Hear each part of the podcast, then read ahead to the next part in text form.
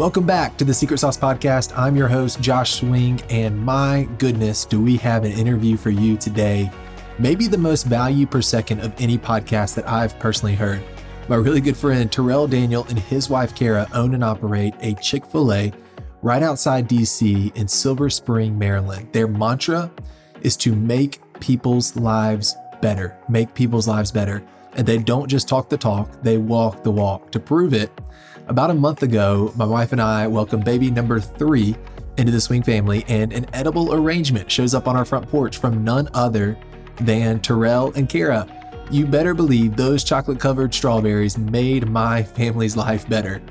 In all seriousness, Terrell is a remarkable leader with tons of experience in everything from the military to middle school education to retail strategy and ops. He's going to pull it all together to give us seven key ingredients to his secret sauce as a leader. I promise you will get something from this episode that will help you make people's lives better. Without further ado, Terrell Daniel. Terrell, welcome to the podcast. Man, I cannot tell you how excited I am to have you on. I've been chasing you down for the past couple of months trying to get you on here. I know that you would not label yourself as extroverted per se, probably the opposite even in light of that, thanks for coming on the podcast.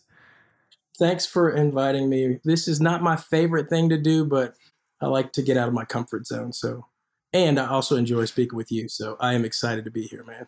Yes, I would consider you a friend now at this point, Terrell, from the relationship that we've been able to build. Man, I just love hopping on a call and talking life with you. So, you'll have to keep me on track here if I start going down rabbit holes and talking about like upcoming vacations or kids or anything like that. But Terrell, what is the sauce that you can't live without? It's pretty boring. It's Chick fil A sauce, but a lot of people love it. It is a worldwide phenomenon.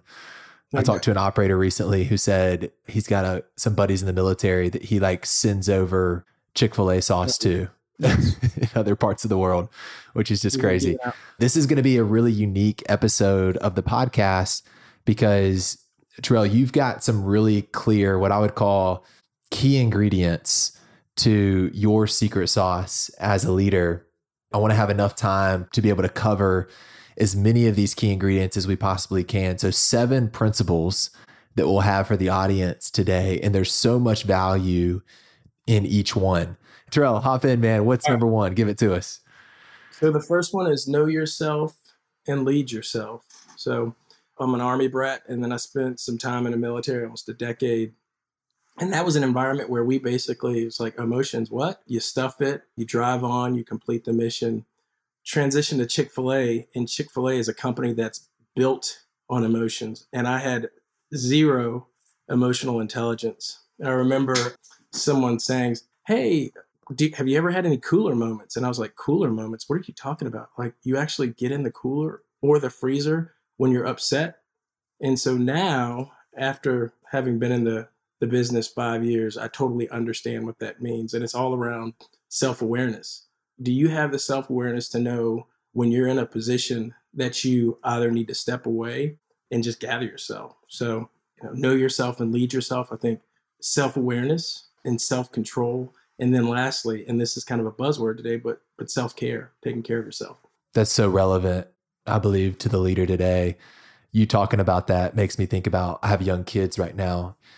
There's always emotions flying all over the place. And mm-hmm. if I'm not careful, I'll let my emotions get the best of me. I think the same thing can happen with team members, right? If we're in a leadership role, but we've got to be self aware enough to know what we're feeling and have cooler moments, like you talked about, like moments where we just need to step away, take a breath, and not let our actions be dictated by the current state that we're in from an emotional perspective. This is really helpful to talk about. What are some of the ways that you seek to better know yourself to have higher levels of that self awareness? Coming off of our um, our annual planning meeting, we actually had a self care session, and one of the big topics was just sleep. Sleep is really important. So, starting there, of course, exercising, Another strategy, man, that's really important that I've learned over time is managing my calendar and not letting my calendar manage me. You're like, why are you talking about calendar with self awareness? Well, guess what? I might schedule four interviews back to back to back. I'm an introvert. By the end of those meetings, I am not showing up well to those candidates and those future team members. And so another strategy is just making sure that I own my calendar scheduling appropriately so I can recharge when I need to. Was at that annual planning meeting and actually got to a point where I felt I was feeling some kind of way and I had to step away for about an, an hour to recharge and then get back at it. And, you know, back in the day, like I said, coming from the military, I would have either squashed that or felt guilty about it. Now it's just like, it's just a part of who I am, understanding where I gain energy and where I don't, and making sure when I get to a place where I feel depleted, that I recharge. Picking your spots is a phrase that I heard a lot growing up in in sports. I mean, some of the self care stuff that you talked about is just so critically important. But I want to even zero in and lock in on what you talked about, the example that you gave with the interview processes that you would go through, like knowing, having the self awareness to know that my energy is usually depleted when I'm people facing and engaging relationally, knowing that like I need time to recharge the batteries to be able to do that really well is so important. And even the way that that plays out on your calendar, where you're so intentional about where you're scheduling those so that you know I'm not going to schedule four of those back to back because at the end of those, you're not going to want to talk to me or deal with me because of the the state that I would be in. I heard a, a thought leader recently talk about uh, Lionel Messi, who is a professional soccer player, probably one of the best ever in the history of soccer. And a lot of commentators, especially early on in his career, would identify him as being lazy. If you watched him around the pitch or the field, he would go like half speed a lot um, during certain moments. But where he turned it on is where he knew he was most effective, which was with the ball attacking and scoring because he picked his spots of when he was at 100% and when he dialed it back, it allowed him to be one of the most effective soccer players of all time. So, like, I'm even seeing illustrations of that in the way that you schedule your time with people and uh, and pouring out into others. Terrell, that's awesome, man. I appreciate you sharing that. It's one thing to understand how you're feeling, but I think the most important part is like, how are people on the other side experiencing me, right? It was next last year, Ryan Leak actually presented and he talked a lot about like what's it like to be on the other side of me. My operator team, DC North, we'll give them a little bit of a shout out. We actually took that because we thought it was so powerful and we now do an exercise where once, once a month we actually pick one person, we call it the hot seat, and everybody provides their feedback through an anonymous survey. I don't do anonymous. I actually put my my name on on everything just because I want people to know the the takeaway from that is getting people that you trust around you and being vulnerable to a place where you're willing to um, sort of hear the feedback that they have for you and asking for it. That's good. We all have blind spots. I would I would agree with you as leaders. There's places in ways that people may experience that is self-aware as we think that we are we may have have no idea about and so so number one i think ryan leak is incredible i hope to have him on the podcast yes. here in the near future he was he was my personal favorite speaker from next last year like you talked about that question mm-hmm. what's it like to be on the other side of me is just so powerful it's one thing to like hear an incredible leadership principle it's another thing to put it into practice and i love how DC North has put it into practice and taken action around that to say, hey, let's hold each other accountable. Like, let's ask each other this question and get on the hot seat, if you will, a place that's probably not very comfortable to sit to hear some of that feedback from your peers, but is going to lead to so much growth. How important would you say that feedback is, Terrell, that you get in that moment, and then how it impacts the way that you engage with your team? there's a little bit of truth in every piece of feedback that you get, right? Like, I don't want to be the, the person that just dismisses feedback that I have. I will reflect on every piece of feedback that I get. I know I'm introverted, and in, in large groups, I either come off as as arrogant or closed off just because I'm introverted. I'm not the guy that's going to be working the room. Based on that, that was some of the feedback that that came back. My operator team, they they know me, so it's like at this point, I've been able to establish a lot of one-on-one relationships, but that's my go-to. Like I will, however I can, create space to have very, I'll, I'll call it one-on-one. I like, I, actually, I'll say intimate conversations with people so they get to know me and my heart and not in this overwhelming environment. So once you've established high levels of self-awareness and what comes next? Get your hands dirty. Like get your hands dirty and experience your your business, your work. Truett Cathy, man, he built Chick-fil-A on this principle of just local ownership and he was in it. Uh, a lot of folks that want to be pursue being an operator will ask me, well, how much are in your business? And it's like, in my business as much as I need to to to make it go the way I want it to go. But leading by example is so very important. And I learned it really at an early age in, in the military. Another way that I would classify like leading by example, getting your hands dirty, servant leadership, right? Are you willing to do all the things that you expect your team to do? It's just going to hit differently if you're doing those things than if it's just like, hey, do as I say, not as I do. So mm-hmm. The lead by example piece is so big. Lead through your actions is another way that I've heard that. What are some of the things like for the operators that are out there listening that you would be like, hey, you probably haven't done this a while. You need to go and do this. So two of my favorite things to do. So I'm a I'm a freestander without a drive through, and we do a lot of curbside. And Old Terrell would be like, "Why would we shut it down in the rain?" And now, when it starts to rain pretty hard, I'll throw on a poncho and I'll run orders with the team. And I really look for those opportunities. When it's raining, I'm going to throw on a poncho and run orders. And everyone kind of looks at me like I'm crazy, like, no, you don't have to do it. And I'm like, no, no, no, really, I want to do it. And inevitably, I experience something that I'm like, it's like, we need to figure out better wet weather gear for our team members if we're going to be doing this. And oh, by the way, if it gets bad, we probably need to shut it off. You experience what your team members are experiencing. For Chick fil A, we ask our team members to do a lot of things that other restaurants don't. And then you can also you get some just relational equity with the with the team members because they're like, hey, he's asking me to do this, but he's also willing to do it. The respect that that builds with your team, I'm sure, is off the charts. I need some game footage of of Terrell running through the parking lot in a poncho. the last one, the last one was miserable, man. It was it was rough. The last time I did it, I was like, man, but the other thing that I do that I really enjoy is we do a, a raffle for our Christmas party. Whoever pulls it, I work a full eight hour shift for them. The team in the past, they've actually rigged it so that I end up breading, which is my least favorite position in the, in the business. It's another scenario where I'm sitting there and doing the work. And typically, two things happen. One, I'm just like, last time I did, I'm like, this is really hard. And I'm like looking at the, the clock, like, am I going to get a break? or I'm like, who made the decision to do that? That makes no sense. And it's often a decision that I made. So the empathy that it gives you from like actually not just, you know, imagining what it's like to be in somebody's shoes, but actually like getting in their shoes and somebody that's on a different role on your team is, I'd imagine, a, a game changer. All right. So we got knowing yourself, leading yourself, and then leading by example, doing all the things that you would ask your leaders to do.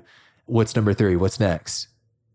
Number three is know your team members and lead them differently. I'm going to true back to the man, the myth, the legend, Truett Cathy, who was, you would hear him say, We are in the people business, not the chicken business. And I talked about my military experience. There was were things that I had to unlearn coming into this environment because military is very much like cookie cutter leadership. You just lead everyone the same way. And I got into Chick fil A, and it was very clear that the first leadership team that I built, I was just struggling with connecting with them. And I brought in a leadership coach, and he used a behavioral assessment predictive index, which we still use today. And he helped me see that I had just brought in a team, great people, nothing the matter with the people, but they all kind of had the same capabilities. And those capabilities didn't actually align with the cap- with the things that I need to get done in the business. And so naturally, there was this frustration. I ended up working that team, building a team that uh, that had more diverse capabilities, but working with each of those leaders to make sure that I wasn't leading them the exact same way. That's really good. Would you say, as you were hiring some of those leaders initially, were they very similar to you? Do you think you were falling into like the trap of like, hey, if somebody's going to be effective, they need to model this the way that I model, or they're completely different? I knew that my personality probably wasn't the personality that needed to be customer facing. So I went, I went and got a lot of Chick fil A nice people, but I'd say I was actually completely different. He actually did this the assessment, and I was like way over here, which it created that like opposites effect, just created tension. So they were more like Chick fil A nice, social, I would actually describe them as. Leading them differently is so important, but you can't lead them differently if you don't know who they are and you don't understand them as an mm. individual. I'd love to even hear, Terrell, any specific examples of like you thought you knew somebody, but then come to find out you really didn't know them. You found out something about them that caused you to, I don't know, shift that individual or set them up in a different position that allowed them to be successful. So we do this assessment. Every team member does it. It's like one of the first steps that they have to do in order to place them. And we can, with a high probability, bring in team members that are going to be that we we can determine their personality traits that are aligned with the things that we need them to do as a team member. And when I say we can determine the personality traits, we know what a good team member looks like when they're coming through on this assessment. They are typically, believe it or not, they're not high on extroversion. They're super collaborative. They're steady. They have high patience. And then they're also high formality, like they're a rule follower or process follower. Those team members, as they come through our process and we see those patterns, we're like, this person's going to be a great team member.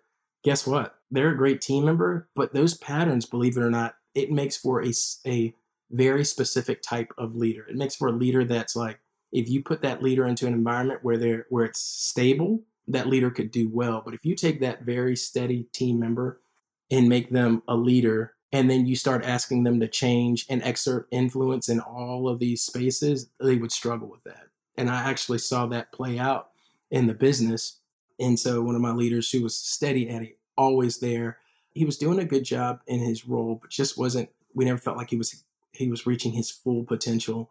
And we moved him into our talent role and he's just destroyed it. He's done an amazing job, destroyed it in a good way. He's done an amazing job, but it's because it's better aligns with his his personality and his passions as well. I think assessments are so important and there's so many good ones that are out there. You mentioned predictive index there's a, handful that I would recommend, but I do recommend that every leader is doing some type of assessment with the people that are on their team so that you can have that understanding to be able to make those strategic decisions and how they win and the way that they're set up to win. So hit us with number four. It's blame the process, not the person. Easy on the people, hard on the problem. I just think in the environment that we're in, it is so easy to go at a person. The first filter that I use is what did we, the leaders in the process and the systems, what did we do to create this issue? So blame the blame the process, not the person. And there's clearly some cases where name the thing that a person could do that's completely disregarding all the things. But if it's an outcome that it's like, we'll say, I'm having an issue in my business right now with with food cost. Like my first lens is not to say like, oh, so and so is just using too much. It's like, hey, did we do everything that we could do to make sure that they knew exactly what the standard was? The clarity on the process and how people are set up for success is so critically important. The team feels that too. Like when they feel constantly like this fear that if something goes wrong, the hammer is going to come down on them. They're not going to produce in the way that you want them to. But if they feel like, man, first I'm going to default to what could I do better as the leader of this business to put some processes in place or put some systems in place to help drive the efficiency that we need in this area, not like this single person. And the systems are going to have like a 10x return while just focusing on the individual is not going to really move the needle when it comes to big things like food costs or speed of service or anything like that. I spent time as a middle school math teacher and I quickly realized that like the kids they all wanted to be successful. Like there were there were no kids that came in and were like, I really want to fail today. Like I want to screw up today. And I've taken that mentality into the restaurant. Like people aren't coming in there saying, I really want to do miserably today. And so making sure that we support our team members, give them the tools that they need, whether that's a, an actual tool or the skills to be successful, is super important. Yeah. If you hire the right people, you don't have anybody on your team that's just like, I don't care, or you know, I don't want to do well at my job. Everybody want to succeed at whatever they're doing. And if they don't want to do well, we, we got processes to make sure that they're they're not in the business. that leads to the next principle. This is one of my favorite ones that's on the list. Get ready, everybody. What is number five? Not my idea. I don't want to get. I don't want us to get sued by Danny Meyer with the Shake Shack CEO. It's called the salt shaker theory. It basically he uses an example of a salt shaker that he puts in the center of the table, and he goes through this exercise where an individual just keeps on moving it away from the center. And he says, especially he's referring to restaurants, like that's just the way it goes. People are going to constantly be moving the salt shaker from the, the center of the table, or said differently, people are going to constantly be testing the waters in terms of your your standards and, and expectations, especially in a place like a Chick-fil-A that's crazy busy. And he goes on to say that it's not, I think a lot of times as leaders in a business, we get annoyed that we have to keep on telling team members, hey, tuck your shirt in, uh, hey, do this thing, make sure you, you know, make sure you don't forget that. But it's kind of just a part of, of how things work. He uses his strategy is constant gentle pressure, constant gentle pressure. So consistently reminding people where the center of the, the table is and where the salt shaker should be.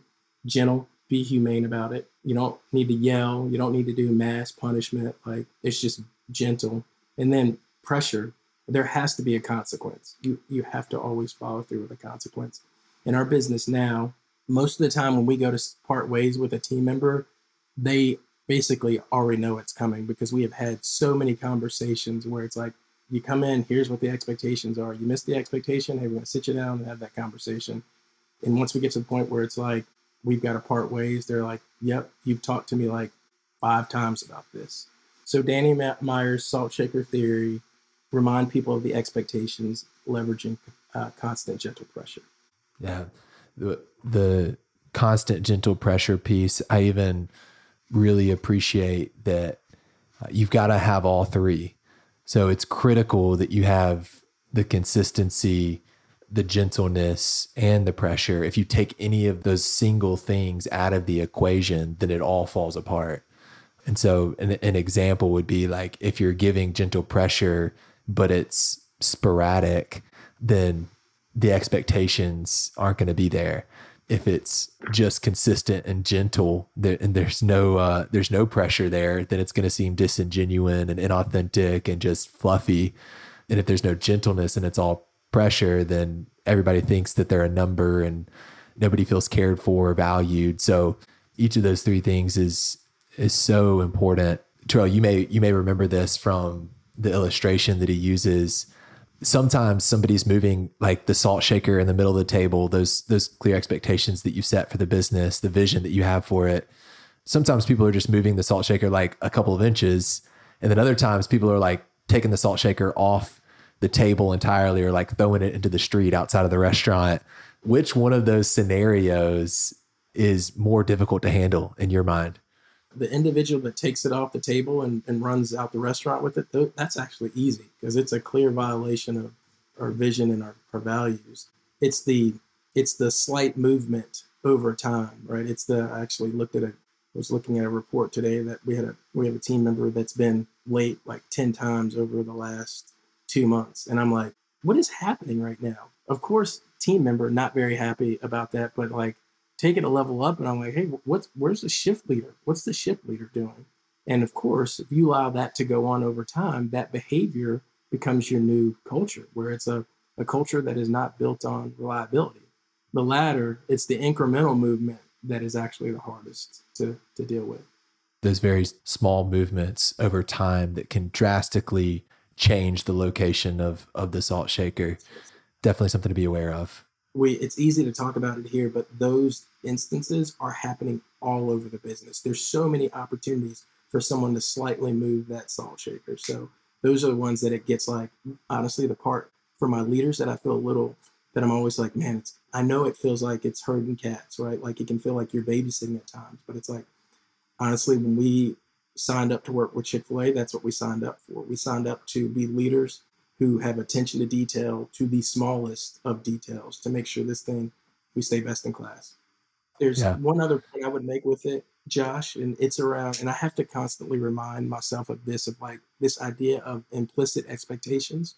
There's some expectations that we think people know we hadn't necessarily been clear about, and that creates just a level of confusion. So leveraging constant gentle pressure, I always step back and say, like, were we really clear on the expectation? And there's a lot of times where we weren't. And we have to go back and say, all right, let me be really clear. Here's what we expect. That's where it starts.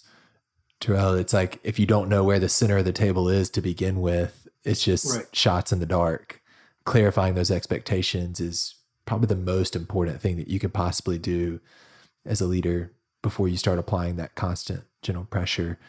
Jocko Willink, extreme ownership, would say, as a leader, it's not about what you say, it's about what you tolerate. You got to make sure you uphold those expectations once they're in place. On to number six. Fail fast. Fail fast. I learned this before Chick fil A. I worked at Capital One, and it was just a super agile environment where you had some liberty and some right to, to take some, some risk and some chances. And I want to do that in the business. Of course, um, there's some things that I have to answer for to Chick fil A, but I feel like I have the the space to do that. But I certainly want my team members to feel like, hey, we can take risks. Because I know, like, if people aren't taking risk, you're just not going to grow.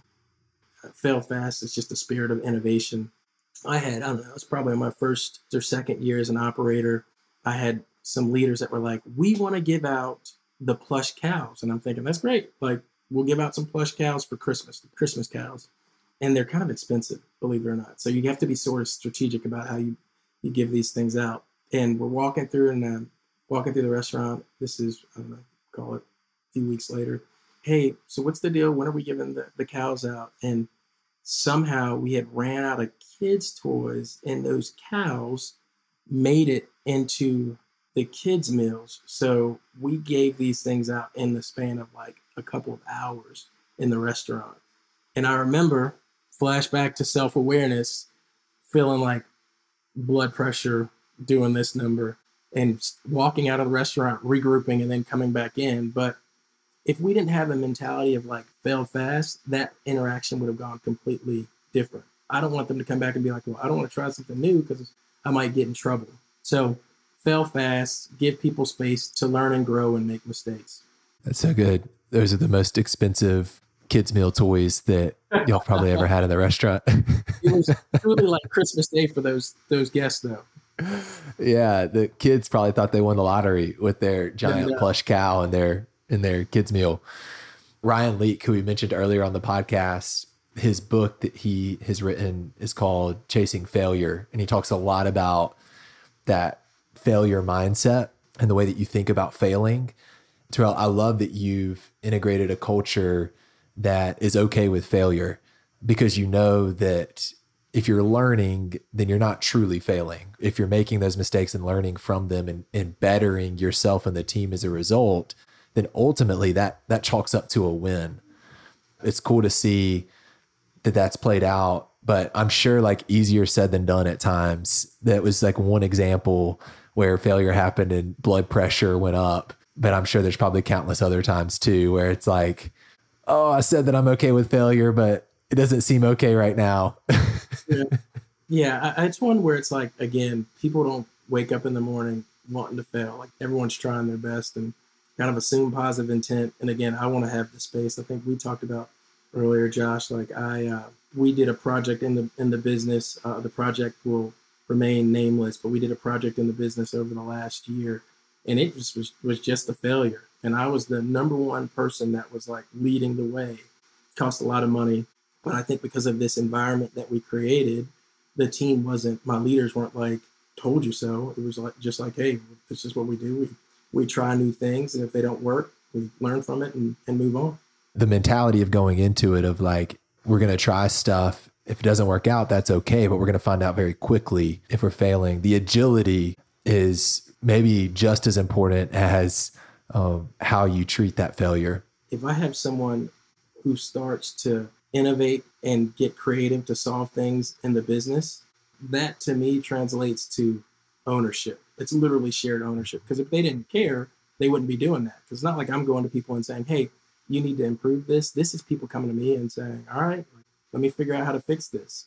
And I also am like, my context is the military. No one's getting shot at.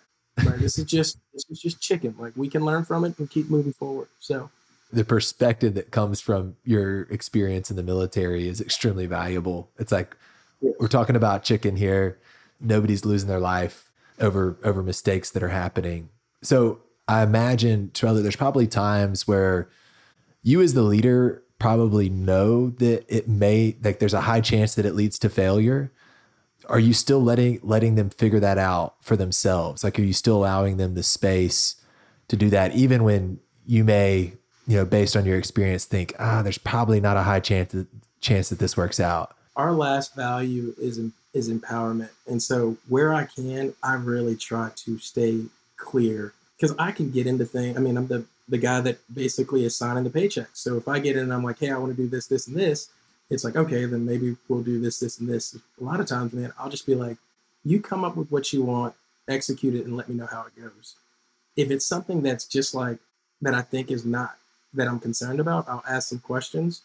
But there's just so honestly, man, there's not a lot that I, I come across that's like life or death. Like, you know, it's like it's kind of like, hey, play. I want that restaurant for the team members that I have, which I have have leaders who want to be operators. I have young college kids. I want them to feel like this is my baby and it's a playground in which I can try all different sorts of things. It may not work out, but I'm not going to get crushed for it. And so, yeah, if there's something that I'm like, there was actually, a, a, as you asked that question, Josh, there was a something came up that I was like, I thought there could be some legal implication to to the solution that we came up with. So I was just like, hey, let's talk through this. And I have enough trust and equity, I think, relational equity with this leader that it wasn't like I was trying to like make the decision because I don't want to make the decision. It was more like let's make sure that we we are we protect the business. I'm sure it's important. There's always one-off scenarios where it's probably important to step in, but so encouraging to hear. For the most part, it's empowerment. It's giving them the space to create it for themselves, take ownership, and, and execute. What's number seven, Terrell? Be purpose driven. Know your why. Simon Sinek would start with why within Chick fil A, corporate purpose, glorify God by being faithful stewards of all that's entrusted to us and have a positive influence on all who come in contact with us. Say that three times fast.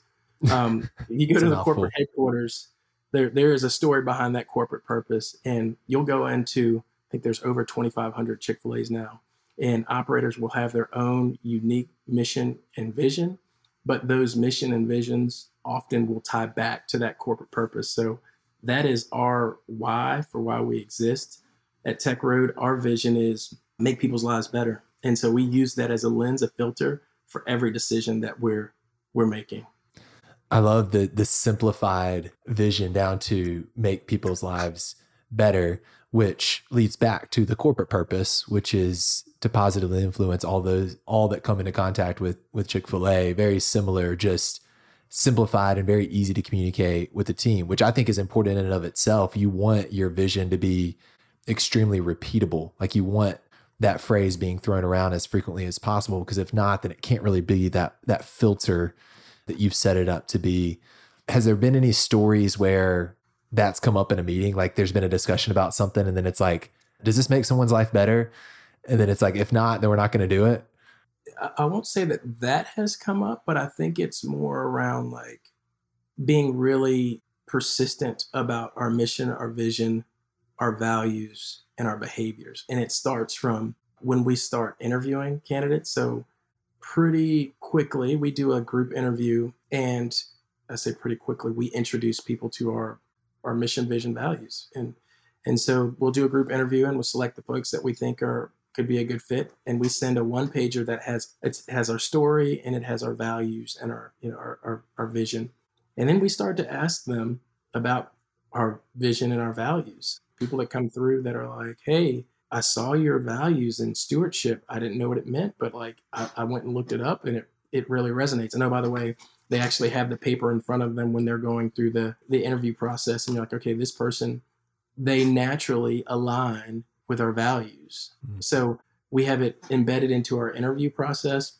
We have it embedded into our recognition and write up process. So anytime someone gets recognized, it gets tied back to one of our values. And I think probably last and then most important, and this is what this is gets at the question that you were asking is when we're making decisions, we have to make sure that we honor our mission, vision, values, and behaviors. And so while it may not be like, does it make their life better? at this point we're at a place where it's like that's just kind of what we do. It is like, hey, someone did this. We care for this person and we have an emotional connection with this person. But at the end of the day, they just violated three of our values. How are we going to handle that? So we don't want to be the organization. I think it's very easy. It's almost like I look at it as like the strategic plan that the company does and takes it and puts it on the, you know, puts it on the shelf and it just sits there. Like I'm holding this up. I had to I had to reach into my wallet and get it, but I'm holding this up and you can see it's a little worn. But every team member carries this, and it's got it's got our our mission, our vision, our values, and our behaviors. And we just true back to it. We do a value of the week where we're just constantly talking to the team members about it. So many times, I think leaders have the best intentions and they create that vision and those values, but then it stops there. There's nothing to help carry it out. There's no ongoing communication around it. And then it just becomes words on a website, words on a wall somewhere that very few people actually know. But there's a lot of value in putting some processes in place to make sure that they're regularly communicated about. So a couple of things that you mentioned there is like even a simple card that you could carry around with you and have in your pocket at all times to be able to reference makes a big difference. Or as you're giving feedback or recognition, doing it from the lens of those values is very different than just giving generic feedback or recognition in those moments. Man, I just get really fired up to hear how that vision is just has trickled down and infiltrated all the conversations that are happening amongst the team I want to go back even to and highlight what you're doing in the interview process, Terrell, because I think there's a lot that people could learn from this. You're setting them up for success essentially by giving them a core clarity document that has all of these things on it that your business stands for. And you're giving them the opportunity to drive conversation around that. I imagine you can tell pretty quickly in that interview where that that that's following the presentation of of the vision, the mission, the values, how bought into it are they? Like, is this something that they also stand for? Are they thinking about this at a deep level, or could they care less about it? I'm sure that comes out pretty quickly in conversations during that interview. Would you say that? For sure. And I think the key thing when we talk about the salt shaker theory, right, we want to be super explicit with our expectations. And this is as much for communicating our values and our we call them our non-negotiables to the candidate is as much for them as it is for us because we just want to know like hey guess what we have non-negotiables. Our non-negotiables reliability. Like you have to be punctual and in uniform. Our other non-negotiable i treat everyone with dignity honor and respect. And then mm-hmm. i will not lie cheat steal or tolerate those who do. Those are that straight from college for me. But those things when people come in they have this they have our values and our behaviors. They have the non-negotiables, and we're just like, hey, look, we want to be really clear. There's some things that you can do that we will not be able to get along with, just so you know. And we'll have people that opt out when they hear those things, like, hey, you want me to be on, on time and in the right uniform? I don't know if I can do that. Being really clear on the expectations up front, it gives me peace of mind. Like I can put my head on my pillow because I'm like, hey, every step of the way, we told you exactly what the expectation was. It's crystal clear I feel like a lot of times people think culture is like this thing that it's hard to touch. We have essentially created our culture on this little card. You kind of hold yourself accountable to that too, Terrell, by something that I know that you do as part of the interview process is you give candidates access to your to your team. So like they have the ability to go ask questions and make sure that your actions align with what you're communicating in that interview process and how you live out personally live out of those those values and those behaviors and that vision at what point in the process do they get to ask your team questions about what that's like yeah that's that's great so it's two paths i'd say there's um we have for our team members we do a focused interview and that's basically that's the point where after we've done the group interview we bring them in and we feel pretty good that they align with our values we'll give them access to our to our team members to just ask them questions about what it's like to, to work in our business the other path is for our leaders. One of the things that's really important to me, I just don't like I don't like surprises. I don't want people to feel surprised like once at that leader level when they come in that it's a different it's something different than what we the expectation that we set. And so I after I've had we've had multiple conversations, I give access to the candidate that's going to be a leader to my my leaders. It's typically an hour long or however long um, the conversation goes, where that individual can talk to my leaders. I am not in the room. I want them to be able to be completely honest about the pressure and the demands of the work, but also like what it's like to work with me. I like a lot of information and I like transparency and mm-hmm. giving people access where they can talk to the folks that are actually doing the work. I think makes the most sense. This has been so helpful, so insightful, so valuable to get to unpack these seven ingredients to your leadership, Terrell, and what you try to focus on and how you add value to the team.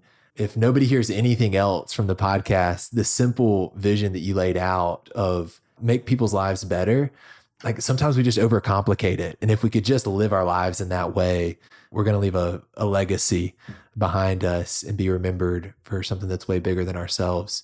So, man, thanks for coming on. Thanks for sharing with everybody. Even though you're introverted, man, thanks for pushing the comfort zone and getting on here with me. One, it's my pleasure to join you. I appreciate the invite.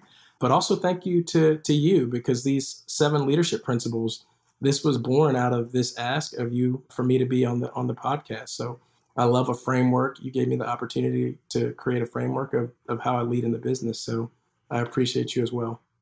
My pleasure. Right back at you, Terrell. And uh, man, we'll talk soon. Okay. Sounds good. Thanks, Josh. Make people's lives better.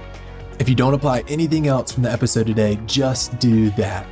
I hope you got half as much value from the conversation as I did. I'm going to run through the principles one last time in case you missed any in your notes. Number one, know yourself, lead yourself, gain self awareness, invite feedback, then apply self care. Number two, lead by example. Don't ask anybody to do something you aren't willing to do yourself. Number three, know your team, lead them differently. There is not a one size fits all leadership strategy. Don't lead people that way. Number four, blame the process, not the person. Go easy on the people, not on the problem. Number five, constant, gentle pressure. It's our job as the leader to keep putting that salt shaker back in the middle of the table. Number six, fail fast. Get comfortable with making mistakes. If you're not messing up, you're probably not trying hard enough. Number seven, be purpose driven. Relentlessly tie everything back to the why. I'll include all seven of these principles in the episode description. Terrell can't say thank you enough for giving us all the ingredients to your secret sauce. I can't wait to see a lot of you in San Diego later this week for Chick fil A Next 2023. Until next time, stay saucy.